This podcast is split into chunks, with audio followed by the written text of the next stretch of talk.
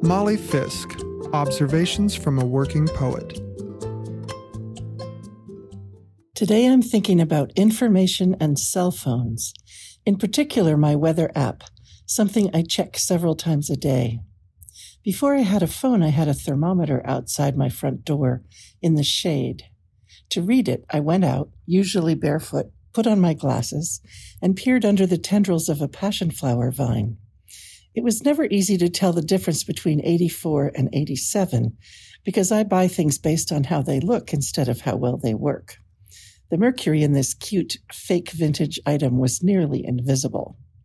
I got a general idea, though, felt the feelings relevant to being too hot, too cold, or happy about the day, and went back indoors. Then I had to buy a new-to-me used car when mine got totaled as it was parked innocently downtown. The new one had some bells and whistles, including a measurement of the outdoor temperature. I was amazed to discover this delighted me more than heated seats and a sunroof. I keep a running dialogue now in my head about how hot it is in my driveway compared to the freeway or the lake or my dentist's parking lot. It's so constant, I think I may have had a past life as meteorologist or farmer, and this is the first time I've admitted that to anyone. When my cell phone joined the party, I was primed. This is a simple app, not affiliated with NOAA or NASA or Weather Underground, whose name is clearly ridiculous. For underground weather, you want earthquake dot com. If it's sunny, my app shows you a tiny yellow sun. If snowing, a blue snowflake.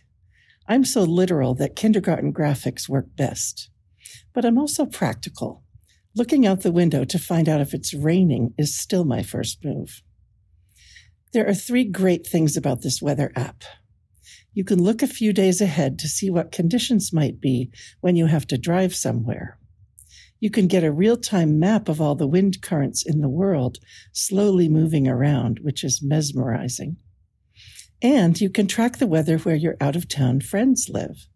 Right now, it is cloudy and forty-seven degrees in Nevada City, but twenty-five and snowing in Wallkill, New York, where Ginny is either paying bills for her family's apple orchard or practicing Beethoven's Pathétique on the piano. Yesterday, someone told me it was colder in Salt Lake City than Alaska.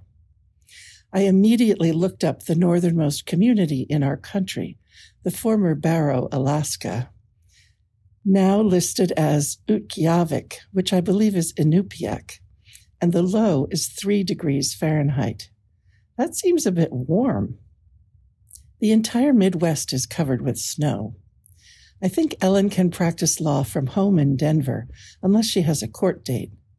On the coast of Maine, people report minus double digits, and lobster shacks are floating away.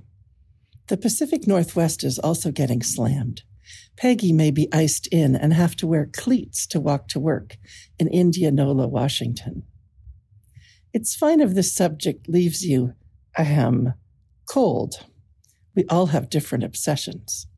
Knowing what weather my nearest and dearest are going through makes me feel closer to them, which literally and metaphorically keeps me warm.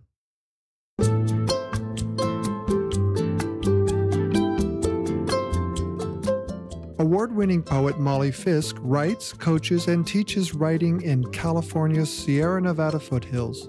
You can reach her at molly fisk dot com. This program is produced at the studios of K V M R F M, Nevada City, California, with support from the Corporation for Public Broadcasting.